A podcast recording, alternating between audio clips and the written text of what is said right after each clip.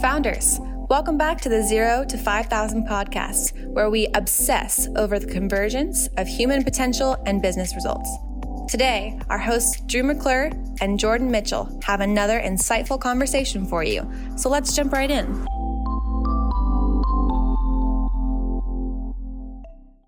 Okay, founders, welcome back to the podcast. Today, we are joined by Nick Groat, owner and CEO of Safe Life Defense. Safe Life Defense makes body armor, tactical belts, and other protection products for police, EMS, security officers, and civilians. Known for having the most comfortable and protective armor in the industry, Safe Life Defense is the 282nd fastest growing company in America. After crowdfunding $15,000 for his business, Safe Life Defense took off. Nick is described as an action driven businessman, fearlessly taking risks, quickly adopting new technology, and redefining the future of personal protection. We are pumped to host Nick on the podcast, so let's jump right in. Nick, thank you for being here, buddy. Drew, thank you so much for having me here. And that, that was that was quite the intro. Thank you. You're welcome. You're welcome. All true. No no BS. Uh, man, I'm so curious. What were the series of events that led you to starting this company? Ooh, so I've been a lifelong entrepreneur for as long as I can remember. I've always done my own thing. Um, and with this one particular, so in college, I had started an online nightlife hosting company uh, back when I when I lived in New York, um, and that went really well. I started a limo service to go with it, and moved out to Vegas as soon as I graduated. After about a year or two, uh, it became very clear that just constant partying is not my thing.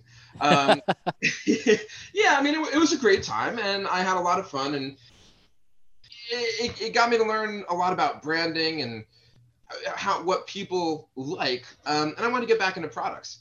Um, so what i did was i just started making things that i thought would be fun for myself and i fell on body armor. The more and more i work with that the more i absolutely loved it. I saw an opening in the market and decided to just go for it.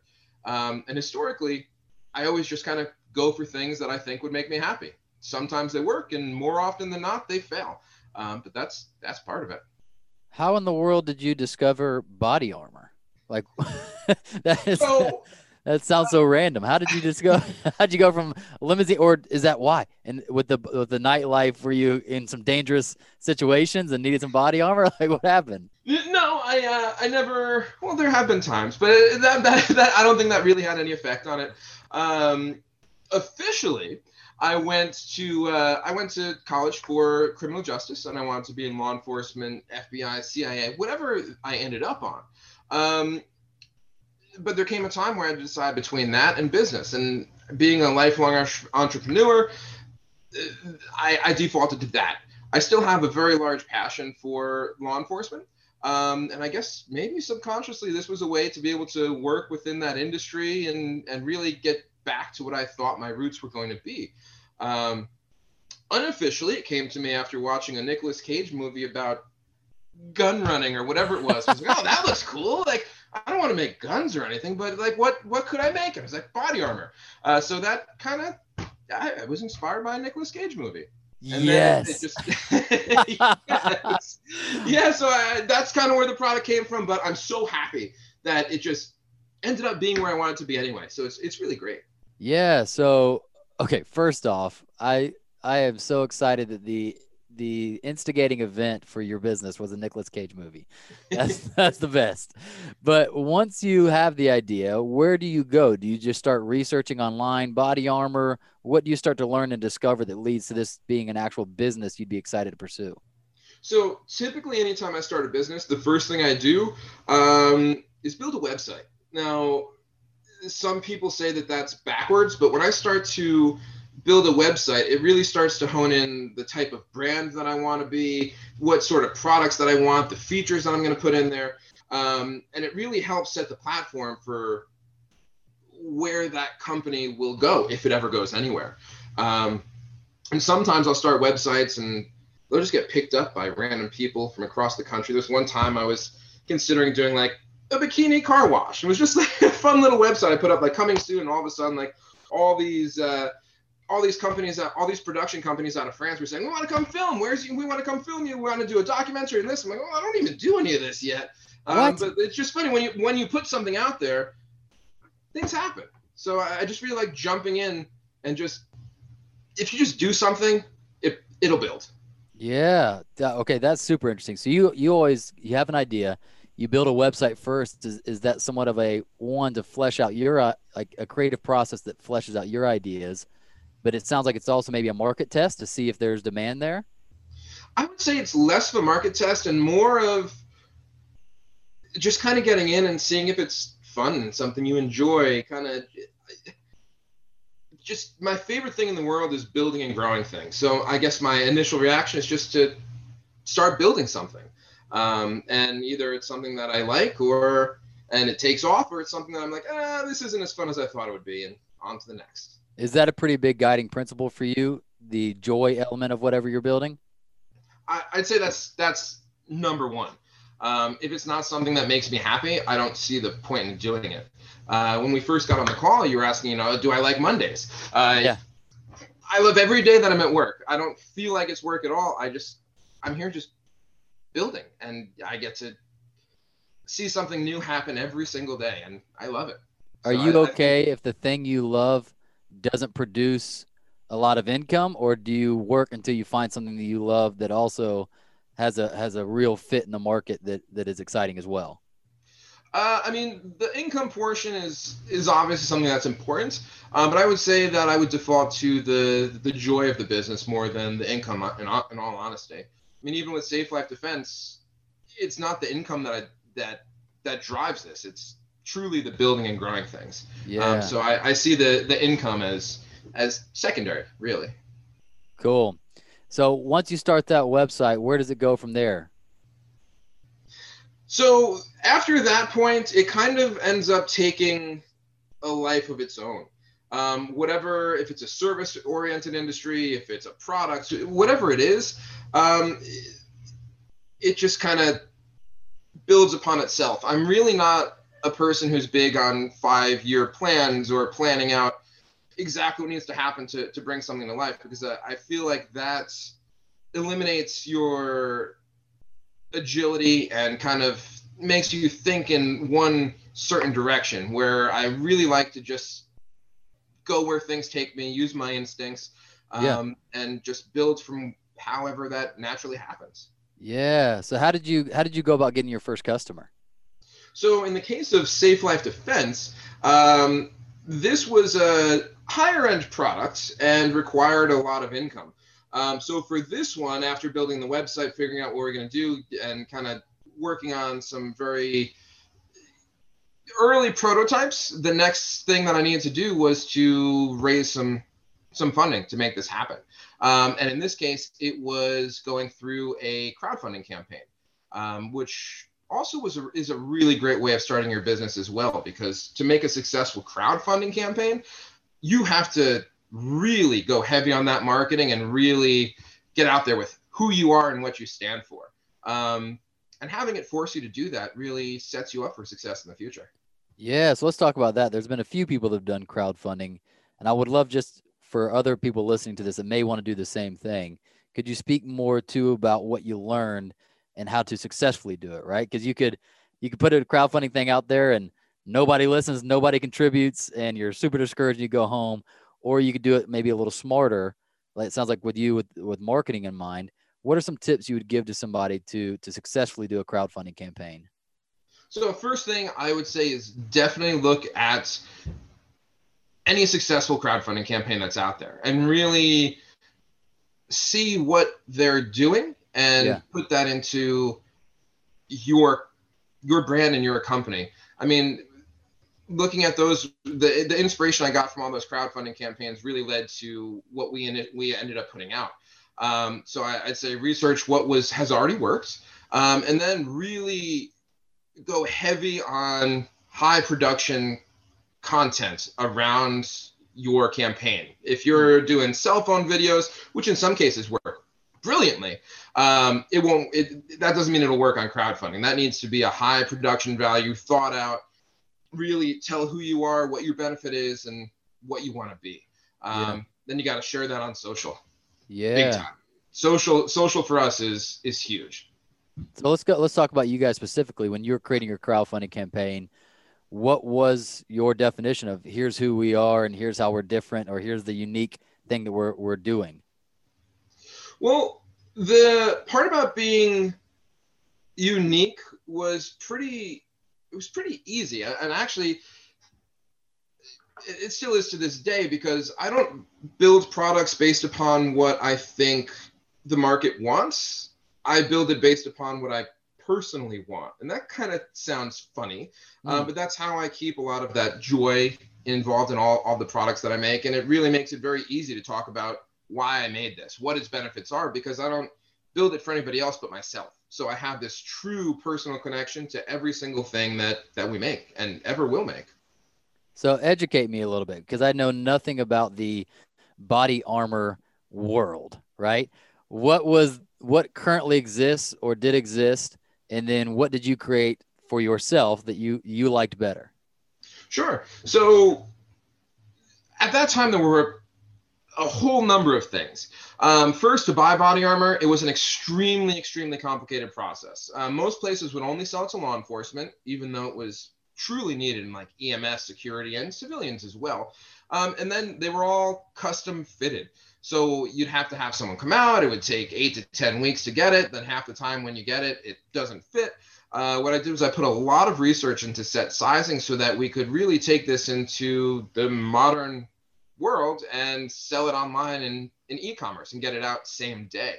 Um, while at the same time, I noticed most armor would only protect against either handguns or knives. Um, so what we did was we rolled it all in together. So we made a multi-threat vest that takes care of the common threats, handguns and shotguns, but also defends against strikes, slashes, stabs, tasers, and armor-piercing ammunition. Um, wow. So with the set sizing and the increased uh, and the significantly increased threat level, um, it put it in a very unique segment of the market.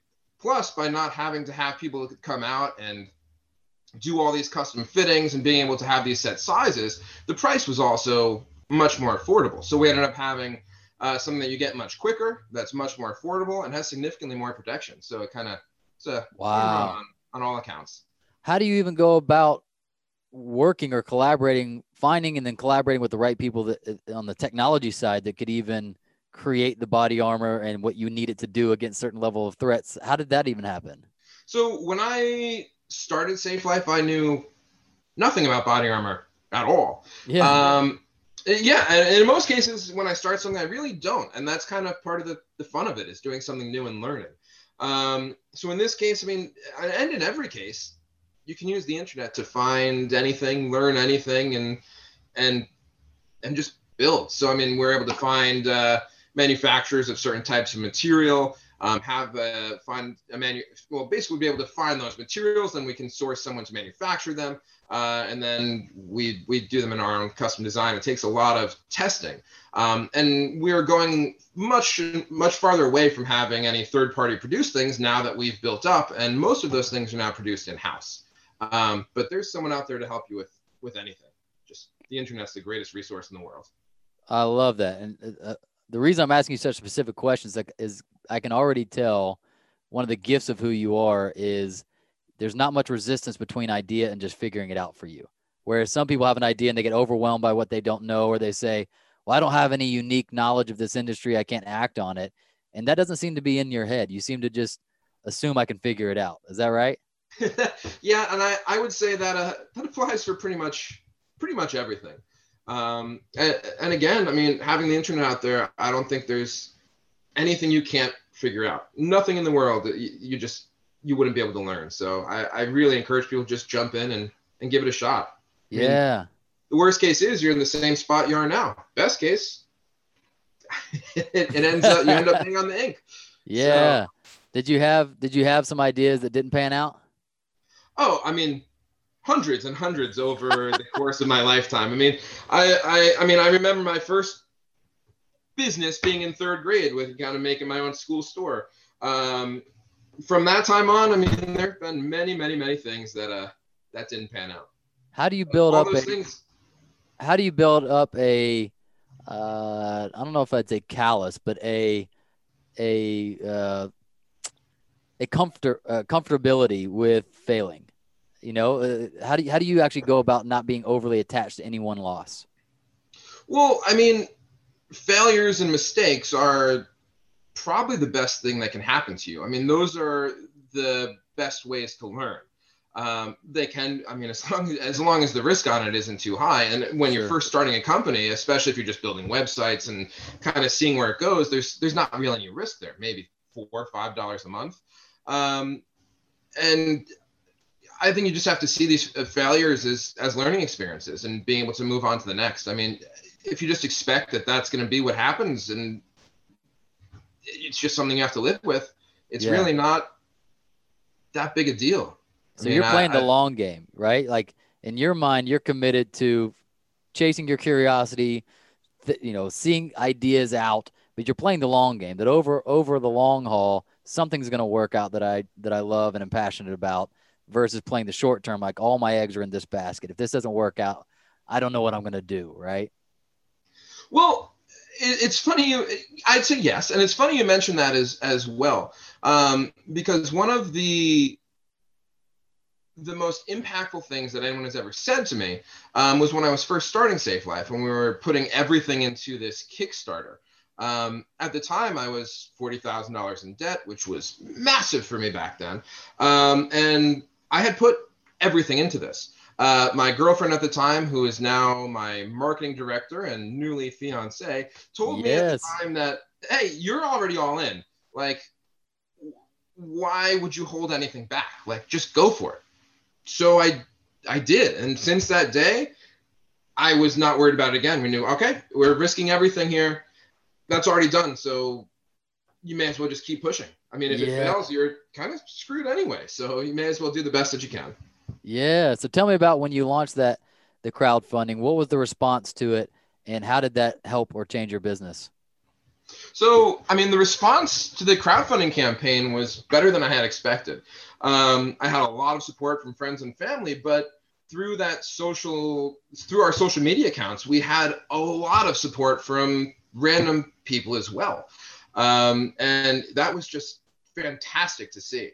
Um, one thing I didn't expect was that since I built this website and had the crowdfunding campaign, that people, I'd say like three quarters of the people weren't actually buying on the crowdfunding campaign. They were going to the website, hmm. which is great. But it's also a problem with crowdfunding because if you don't hit your goal, you don't get that funding. So all of a sudden, I'm starting to realize, oh, crap, like we're not going to hit our goal because everyone's just buying it on the website, which was fantastic, but we had to try and push people that other direction. And that, that was kind of stressful. I mean, I would still, to this day, I'd still have a website because I think it makes it easier for people to purchase, but that was, uh, that was scary.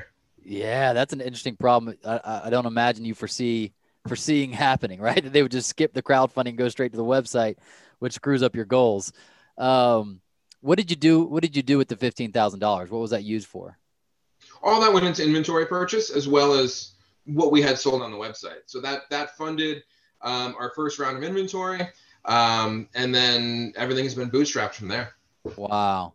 So tell me about that first year. Let's say starting from the end of the crowdfunding. What was that next year like for the business?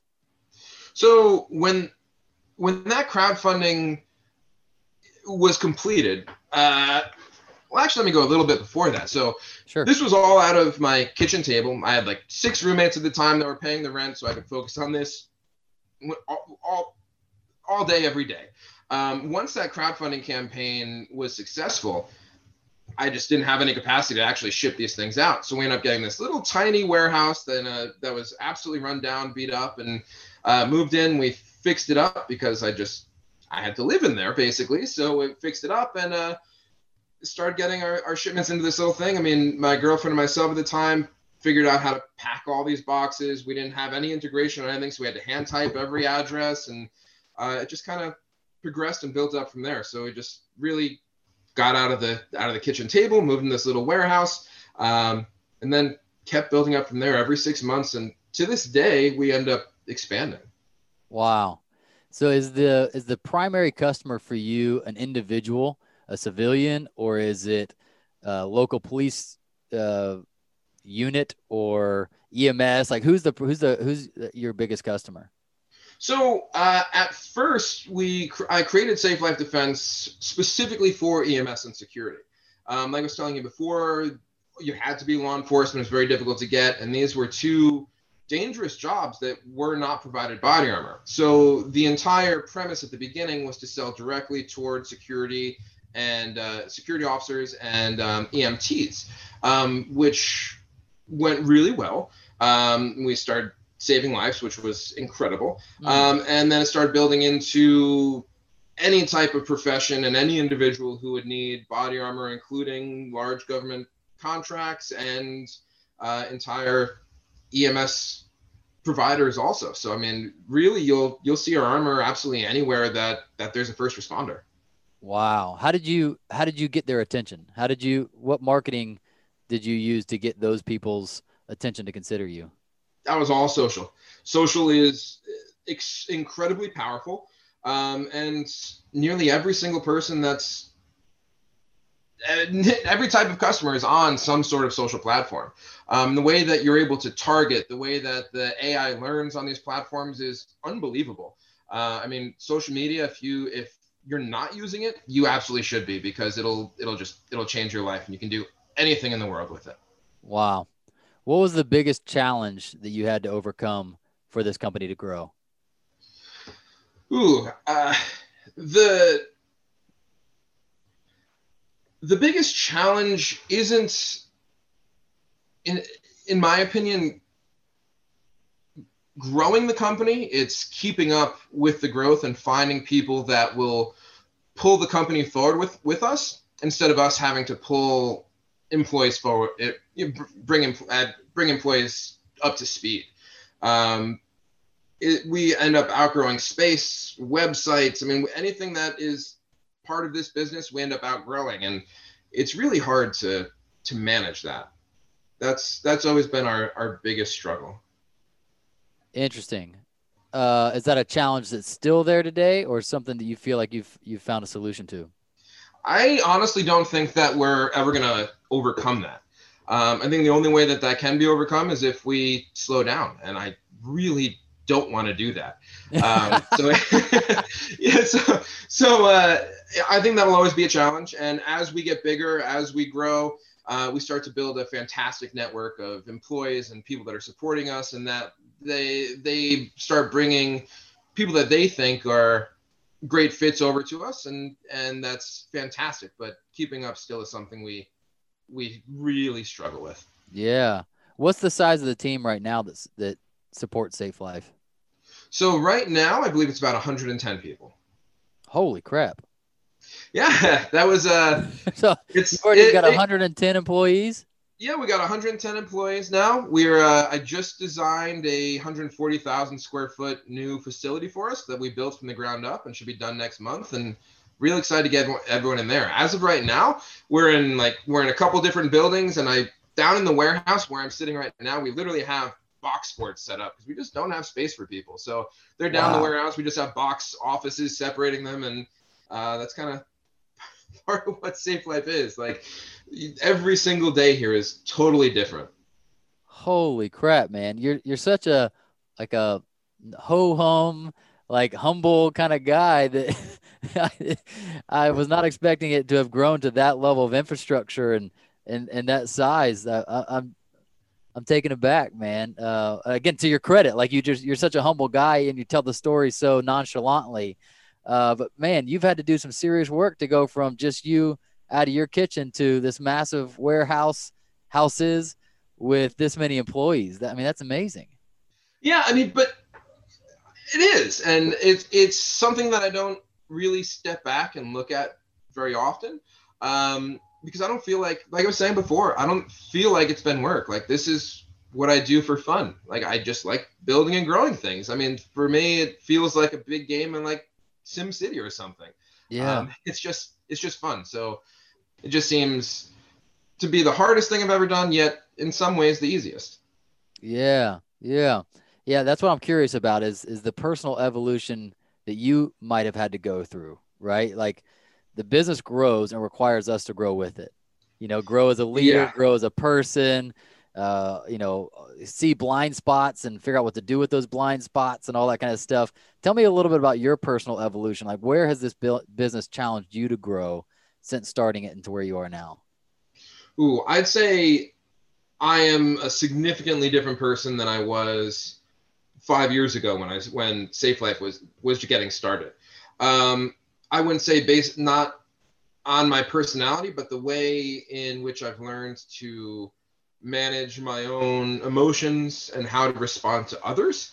Um, that's been a something big that I've had to learn, um, and that continues every day. I mean, as right now, this is the farthest I've ever gotten anything. I mean, I've never set up warehouses, I've never designed buildings, I've never done products. I mean, every day I have to learn, and if I don't, the company will outgrow me too. So uh, it's just it's constant, and I I love I love a challenge. I love to learn, so it just it works out. That's so good. Yeah, I love that, man. Uh, that EQ, right? That emotional intelligence is so critical the more the pressure gets on.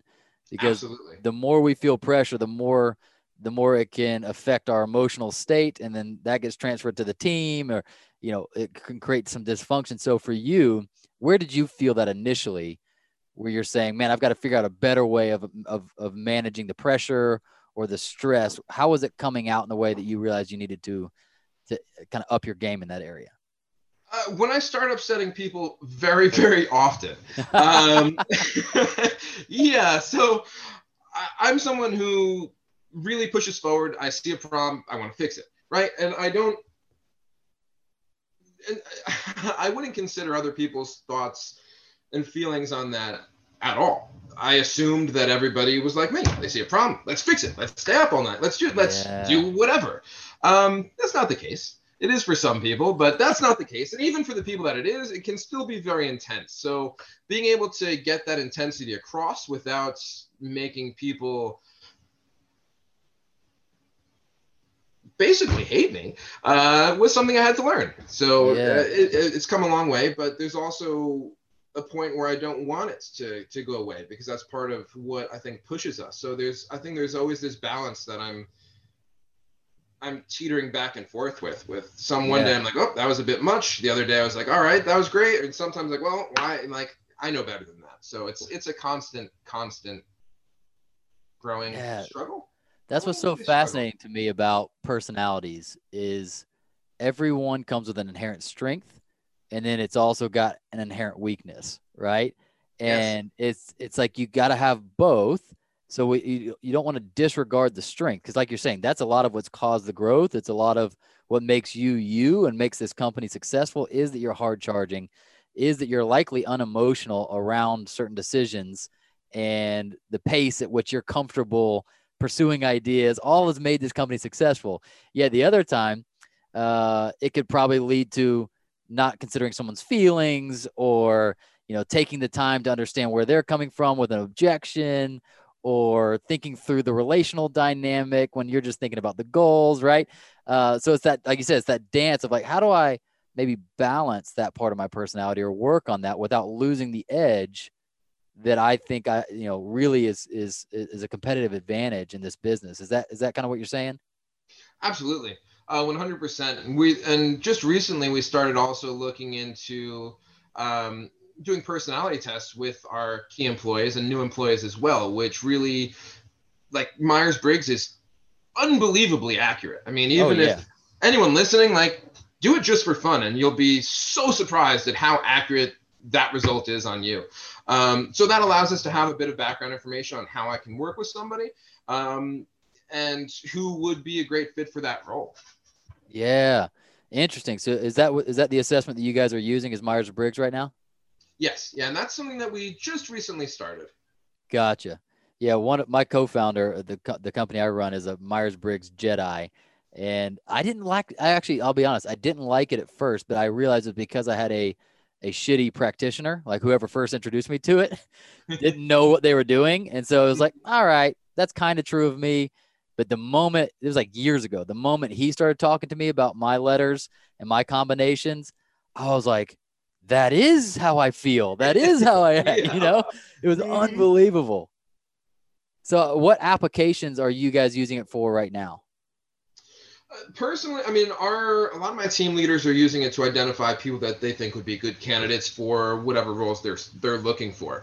Um, for me, I like kind of just learning about people and see, and really just kind of getting that overview and just seeing all the different types of people that are out there. Because I mean, Yeah. there's there's no lack of different types of people. So for me, it's more educational. Um, I'm still going to be the way that I am, and I I'm fully aware of that. But uh, just kind of helps me understand how other What's- people think and how. What's your letter combination? Ooh, I don't know what my my actual letter combination is, but it's uh, classified as a debater. Okay. very very true. It's like an ENTP or something. That would be my guess. yeah, my guess would be an ENTP or an ENTJ. Um, man, that is so fascinating. I love I love when people go on the self discovery journey because it opens your eyes to your to who you are, to be even a better version of you. But it, like you said, it also opens your eyes to other people and how they see the world and how that can be a gift as well. Like not just how do I get along, but like how could we utilize that for the team or for or for the company because of that unique personality, right? Absolutely. And I mean, there's there's a point in every business where if you don't have good people and you can't work together, that there's no way that that's going to be successful. So, uh, biggest asset is your team. So, if understanding them and having them understand you is absolutely key. Yeah, let's talk about that. How what what was that journey like for you assembling uh, assembling a team that that you can really trust and that uh, you enjoy working with? Well, I was extremely lucky to have had um, a very brilliant girlfriend that I that I met when I was first starting Safe Life Defense, who is kind of like a magical genius in in marketing and kind of understanding how people are, just with no no real training, no real cause. Um, and she really helped pull together our brand and where we're going to go. Um, then I also had a friend who jumped on board later on who helped me build out the infrastructure. Um, and then I also got a content creator um, who was able to tell our story and really build what we were looking for. So we had this little perfect group of four people. Uh, you know, I could make sure we went in this direction. We had the marketing, we had the tech side, and the and all that building. We had the creative, and the four of us were able to build this company for the first, I think, year and a half, and got us to a, a couple million dollars just alone. And then from there, we started having to build on warehouse and learn all these other things um, that just they they never stop. But uh, having that that key group, especially at the beginning, to set the foundation is is really really important. I, I mean, I'd say when you first when you make those first hires, make sure they're they're people that you can get along with, but also genuinely be friends with. Because at that level, I mean, you're not coming into a big corporate environment. You're you're sitting down at the kitchen table, and you guys are are doing work, but you have to be true friends. Yeah, yeah. Well, also in that stage, people have to be generalists, right? Where there's a you probably each almost like a Navy SEAL team. They're they're kind of interesting. Where Navy SEAls will be trained for specific tasks. Like you're the medic, you're the operation commander, whatever. But they also have to be able to do everybody else's job Yeah, in case somebody goes down, right? And absolutely. early on in a company, you have to wear multiple hats all the time, like jump in and help with shipping or jump in over there and help with that customer satisfaction or whatever. Um, that can create some chaos. So, what was the key to the four of you that initial year, first year and a half? What were some of the keys to you guys working really well and efficiently together? It was. Uh, I wouldn't say we worked efficiently together at first. I, Sure. I definitely wouldn't say that. I would say that it was a struggle, but being able to communicate and overcome those struggles and to just work toward the same goal and and trust each other as friends Yeah. was really a, a big thing. Like uh, seriously, at the beginning, I think that if you guys can't be personal friends, it, it just you're gonna have issues. Um, that's so the strength opinion. at least. the str- yeah i think you're absolutely right i've seen the same thing in my business and many others it's that that that personal relationship is a strong fabric of connection that helps you navigate the tension of business and the overlook or not overlooking but having grace for the other person like i understand your heart in this let's figure out let's work let's work together to figure this out right Yeah, so good. Uh, well, man, I'm, I'm curious now for you with so much going on. You've got so many people that are working for you. The company is growing like crazy. What is a what does a typical day look like in your life, and how do you manage all that you've got going on? That's a that's a good question because I'm I wouldn't say that I'm the maybe a little out of the norm in comparison to other people that you might talk with. Um, I don't have an incredibly structured day. Um, I really feel that having the ability to adapt and to make to keep the company agile is key. So I'll do whatever tasks I have for the day and put out any fires that I have, and then kind of explore certain departments and see where I can improve, what I need to build, see how the teams are doing, and really take action on on the spot. Um, that's something that that people, some people, highly dislike, but the results have been really fantastic. Um, but it, it, does create this sort of chaotic environment where you may have a plan for the day, then all of a sudden everything is just upended and, and changes. Um, but that's one of the reasons why that's in every single job application we have that like adaptability is key. Like things will change every single day. You may be in one place one day but totally totally different the very next or even that same day. Yeah well that's what i was going to ask. Is that is that kind of the mo just for you or is that also true for the other key leaders that they have a similar uh, expectation of how they're going to work so I'd say most of the key leaders have an expectation of how they're going to work, and that creates some of that, uh, at least that day-to-day stability and, and sustainability. Um, but they also know how I work at this point, and also will will adapt as as necessary. Also. Got it. Got it.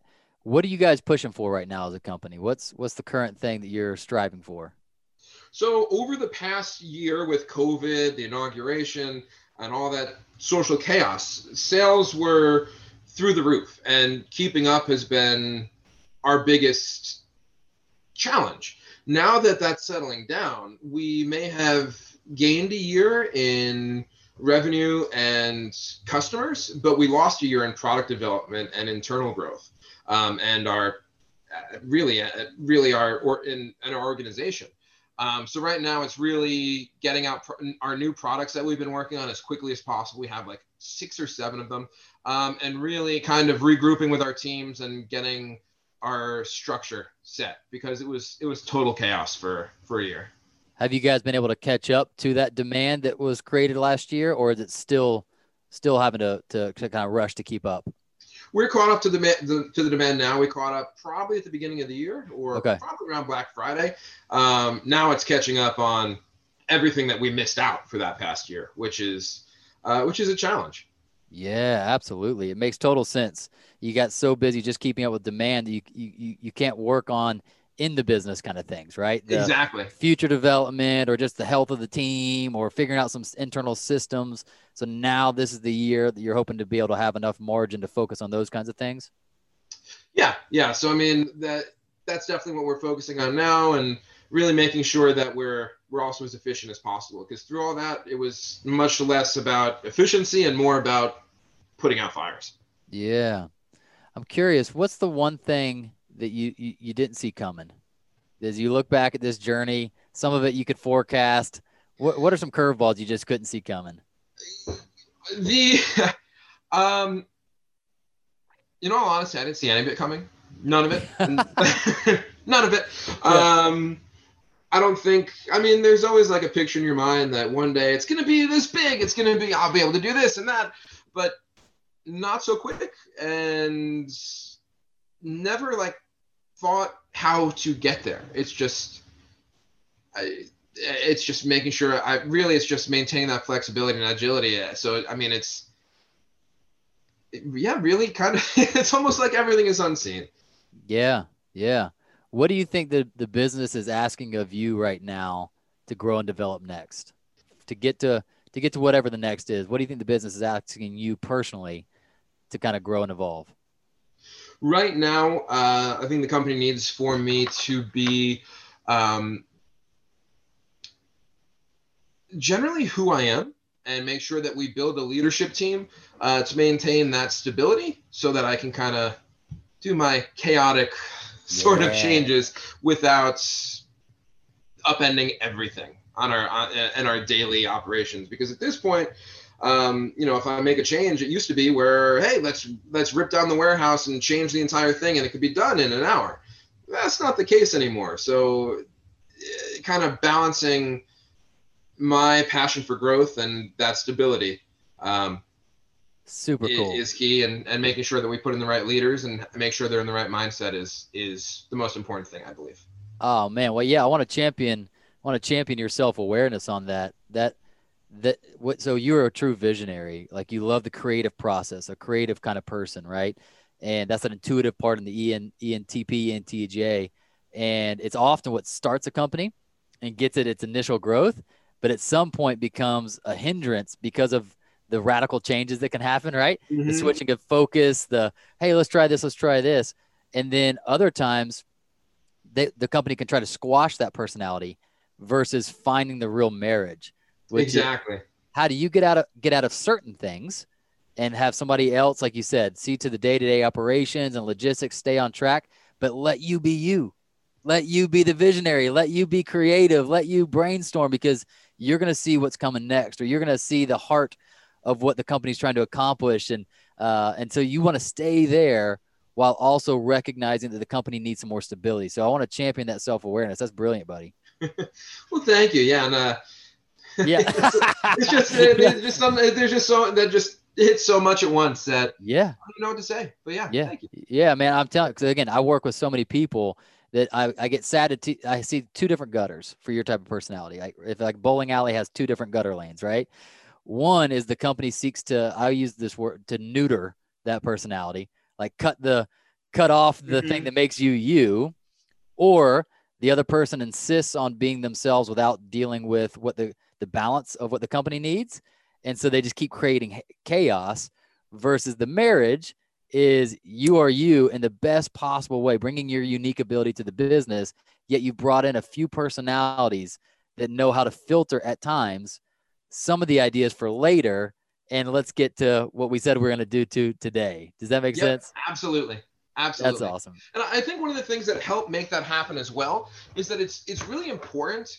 Uh, I think to spend, especially with key people, the first couple months letting them do what they do, kind of learning who they are, and then from that point you you see their potential, what they can do, and then it's kind of then the next month or so is really kind of instilling my personality, what I'm looking for, what the company is looking for into them, so that they can do that on their own. They're not surprised, and they know what direction we need to go. So I don't have to come in with chaos so often that they kind of can predict that and yeah help.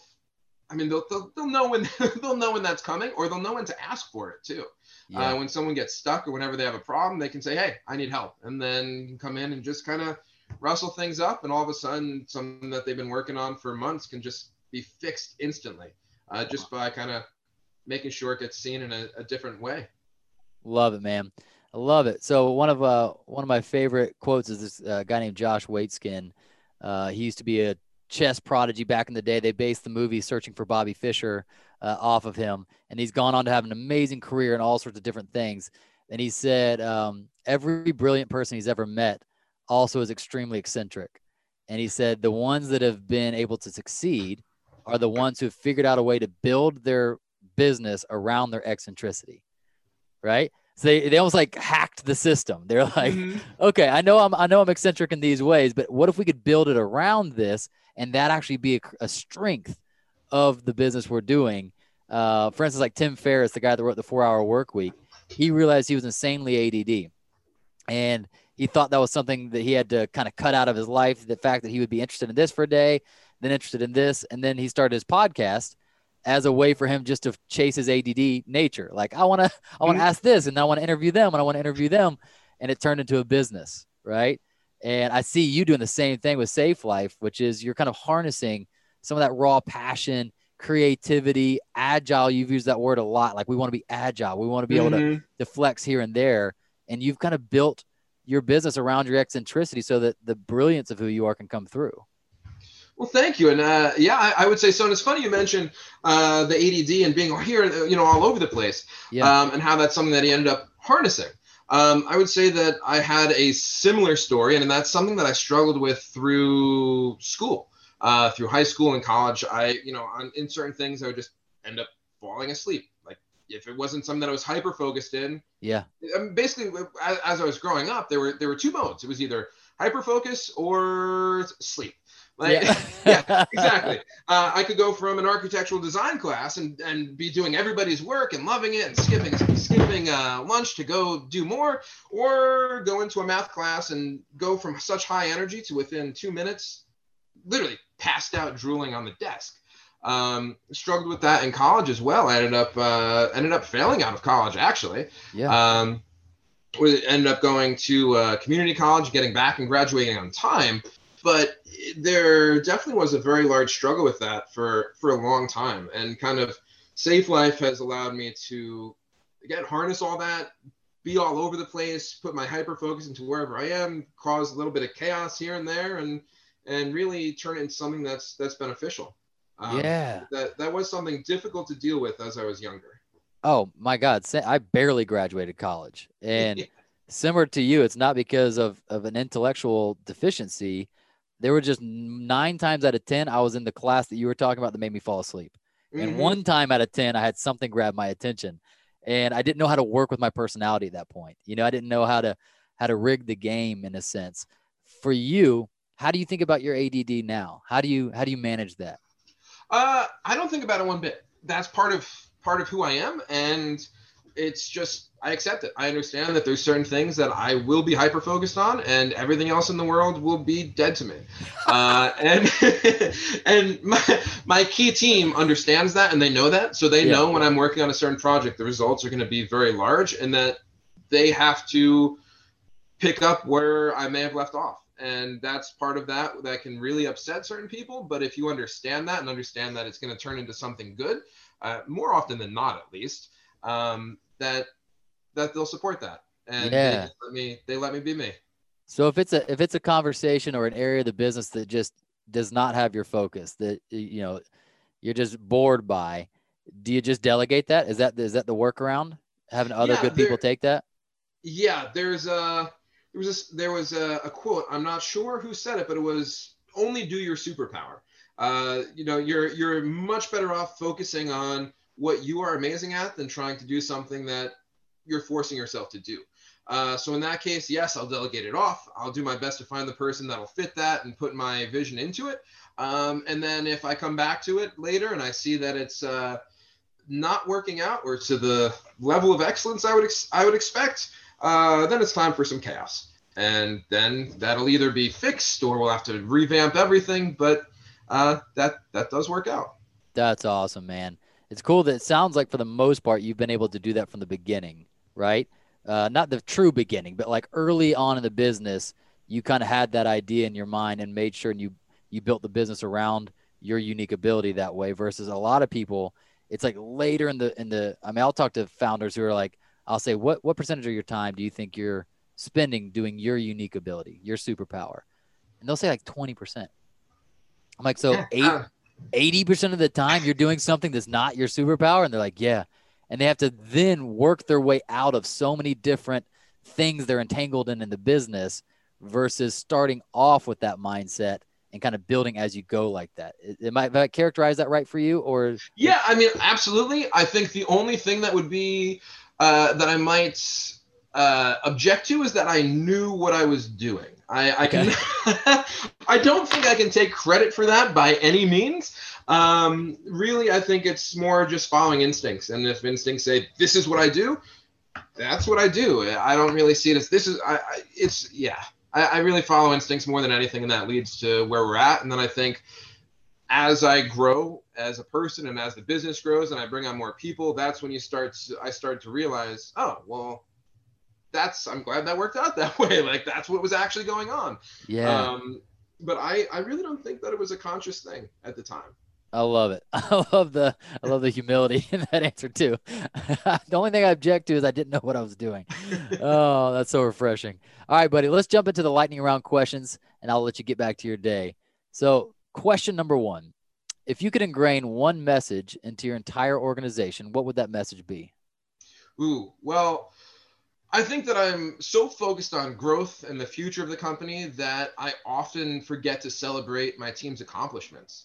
Um, and I, I'd like them to know that I'm incredibly proud of them and that each and every one of them have contributed majorly to what we have built today and that each and every one of them are responsible for, for having a very large part in saving the hundreds of lives that we have. Yeah. Um, so, you know, I'm just I'm so proud of everyone here, and they're really doing work that is meaningful. I mean, if if everything just went away tomorrow, we saved hundreds of lives, and that's I mean that's incredible. Even if it was just one, it's totally worth it. Ah, uh, super cool. All right, question number two. What is the single best advice you've ever gotten about growing your business? And also what was the worst? The the the game changer for me was when I first started this company and I was getting and I touched on it a little bit before. Uh, when I was first starting this company, I had so much into it and I was holding back just a little bit because I was like, well, what if this doesn't work? Being told you're already in, so what's the point in holding anything back? Changed my life. Said, Come on. Great. You're absolutely right. What's the point? Right now, if it fails, I'm screwed anyway. So let's let's do everything we can to make this the best possible. And I, I think that's carried over still. Um, so that that changed my life. And for the worst, it's something that I constantly hear. Uh, it's that I need to slow down, and when is enough enough? And do you really need it to be like no, no, no, like that? I hear it all the time, and just no. Get out of my way. Yeah. all right, number three. What causes you the most worry or stress leading your organization? Overall, I would say I have so much fun with this company, and I, I think that we can problem solve and get through almost anything. And I think that we can come back from pretty much anything as well. I'd say the the worry that comes up is pretty extreme and that's like an uncontrollable catastrophic situation that just there's no coming back from that just there's there's no possible way um, just basically an ultimate failure um, anything else along the way can be fixed and solved so that doesn't worry me it's just the one big one. The black swan event, huh? Yeah. All right. Question number four. What is your BHAG, your big, hairy, audacious goal? Ooh, there are so many of them. Um, I like to build and grow things, and I have so many visions. But to do that, uh, I think we need to hit a billion dollars in revenue within the next few years, and that'll. It's not about the money; it's about the ability ability to to build and grow. Heck so, yeah! Billion dollars. I like it. I like it. That's that's big, hairy, and audacious. That fits.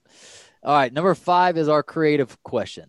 If you could hop into a DeLorean, go back to the past, and tell yourself one thing out the driver's side window, when would you go back, and what would you tell your younger self? I may go back just to uh, just to look at myself and see how far I have grown. Um, assuming I have. Um, of course, but I don't think I would tell myself anything in the world. Uh, I think that we learn from all of our mistakes and failures, um, and that every problem that I overcome makes me stronger. So, in all honesty, I choose to do the exact same thing over and over again. Let every failure and every mistake happen, and just let that happen naturally. Um, I think it's more it, as much as it is about building and growing a business, it, it is about building and growing personally as well. Yeah, come on. Well, Nick, thank you so much for being on the podcast today, man. It's so fun to see that you did it and you did it your way.